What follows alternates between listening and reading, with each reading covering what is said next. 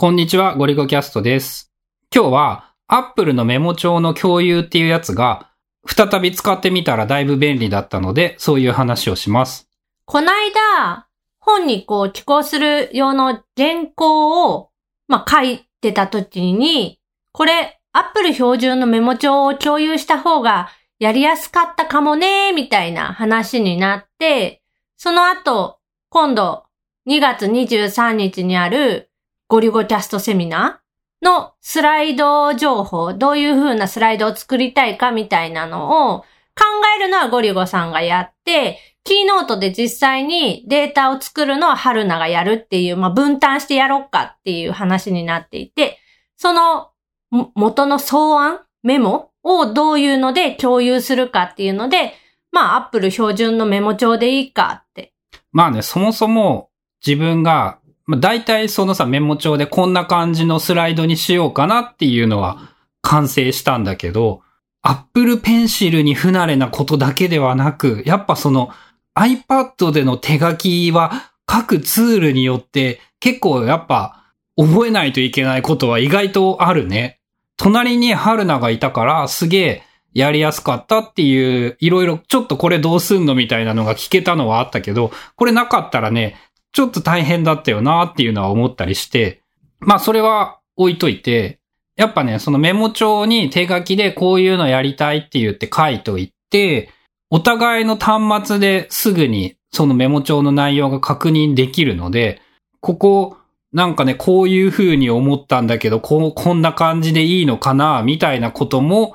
共有という手数をかけずにそのままできるっていうのはやっぱ便利だったし、まあ、共有という手数っていうのがちょっと説明が難しいんだけど、最初に Apple 標準のメモ帳、まあ、自分で作ったメモ帳のこのメモっていうのを選んで、共有をするっていう、まあ、人のボタンから共有する相手を選ぶと、簡単にそのメモが共有できて、で、お互いにその、まあ、編集権限 OK にしとけば、閲覧だけじゃなくって、編集もできるよってしとけば、お互いにノートの中身、メモの中身を編集追記とか消したりとかすることができる状態になる。まあやっぱね、ちょいちょいね、触り慣れてくるとね、自分の Apple Pencil 字っていうのがね、またしても雑になってきてね、春菜がね、カタカナのロっていう字が読めなかったぐらいすごい雑な書き方をしていたり、なんか鉛筆だとさ、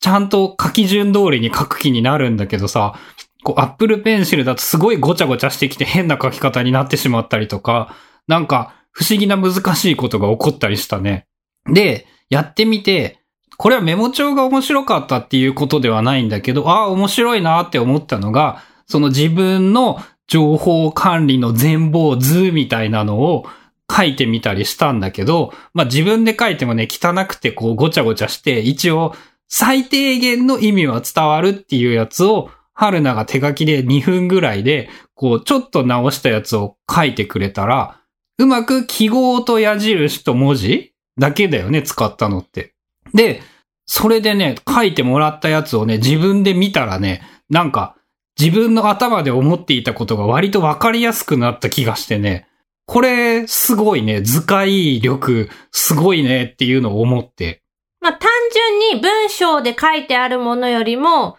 図解でこう、分解してあるっていうか、やつの方が、視覚でわかるからやっぱりわかりやすくって、で、さらにその図解の中でも、わかりやすいわかりにくいってあるやん、ものによって。それって多分同じ文章を元にしたものを図解したとしても、図解を書く人によって微妙に違ったりする。スキルに大きく依存しているんだよね、文章と同じく。で、そこで、まあ、その、今回、もともとゴリゴさんが書いてた図があって、なんか本人曰く、こう、ごちゃごちゃしてて、わかりにくいみたいな、線がぐにゃぐにゃしててなんか嫌だみたいなことを言ってて、じゃあちょっと、聖書じゃないけど、書き直すわって言ってその下に、まあ、やったこととしては、綺麗にその、整列っていうのかな？デザインの原則と同じなんやね。グリッドを揃えて、その等間隔でだいたい並ぶようにして、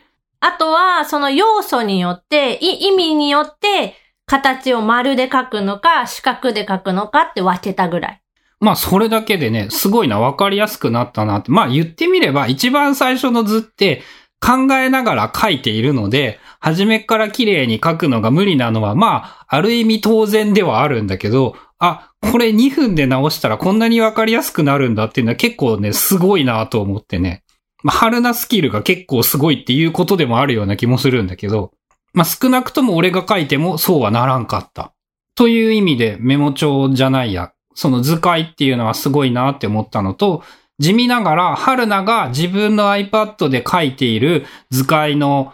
表図っていうのは、俺の iPhone にもセミリアルタイムぐらいで内容が反映されて、こう、顔を突き合わせるというより、お互いに向かい合って自分の端末を見れば内容とかも話せて、まあ、ちらっと相手の画面が自分の画面と同じなのかな、みたいな確認はいるかもしれないんだけど、こう、コミュニケーションを円滑に進めるためにも、すごい便利だったね。まあそういうツール、サービスとかもあって、オンラインホワイトボードみたいな、その一つの場所に、あれは URL とかでアクセスすると、お互い書いたものがそれぞれの画面に反映される。で、この Apple のメモ帳自体も、同期がまあまあ早くって、手動でこう同期するボタンを押すみたいな、そういう操作は全くないので、まあどのタイミングで上がってる下がってるはちょっとわかんないんだけど、お互い同じメモの画面を開いてたら、まあ、二画目、三画目ぐらいを書いてる時には相手に一画目が見えるみたいな。うん、なんかタイムラグそのぐらいのイメージ。うちの環境では。そういう感じで反映されていくので、こう、共同で編集進めるようなプロジェクトで、まあ、単発のもの、連続してずっと続くとか、内容がすごく多くなるとかじゃなければ、Apple 標準のメモ帳やっぱり便利だなっていうのは思った。これやっぱその原稿もさ、完全にこっちの方が良かったよねって今になってだと思う。相手がさ、自分が音声入力で入力をした場合でも、入った文字が相手側の端末に行くわけやんそれはやっぱきっと見やすいだろうなって思うし。まあ、あとその、ある程度 Apple 製品を使っているという前提にはなってしまうんだけど、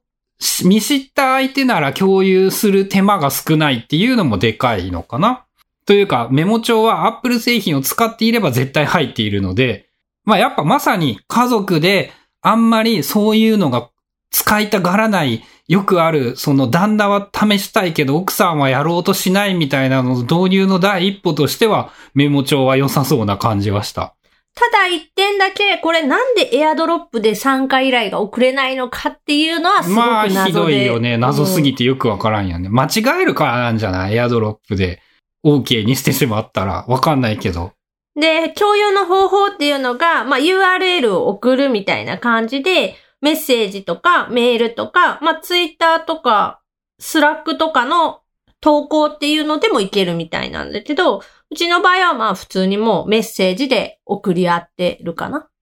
まあ、あとね、その、最近重宝し始めたのがね、メモ帳鍵もかけられるじゃん？パスワードロックみたいなやつ？それ、言ってみたらさ、まあ、エヴァーノートで同じことはできたんだけど、家の大事な情報とかも共有のパスワード置いといて鍵かけて、なんかその大事なものがしまってある場所みたいなことだったり、共有しておきたいルーターのパスワードなんたらかんたらみたいな。まあ、細かい内容とかも、そのセミナーの時にまた話そうと思っているんだけど、そういうものも鍵付き前提のものも割と共有しやすいような気がして家族間で。そういう意味でも、なんか、もうこれだけで結構こと足りるんじゃないってことは増えてきた気がする。あとね、今改めて確認したらね、もうできるようになっていて、おって思ったんだけど、フォルダごと丸ごと家族で共有する、家族っていうか誰かと共有するっていうことができるようになっていて、メモ帳で。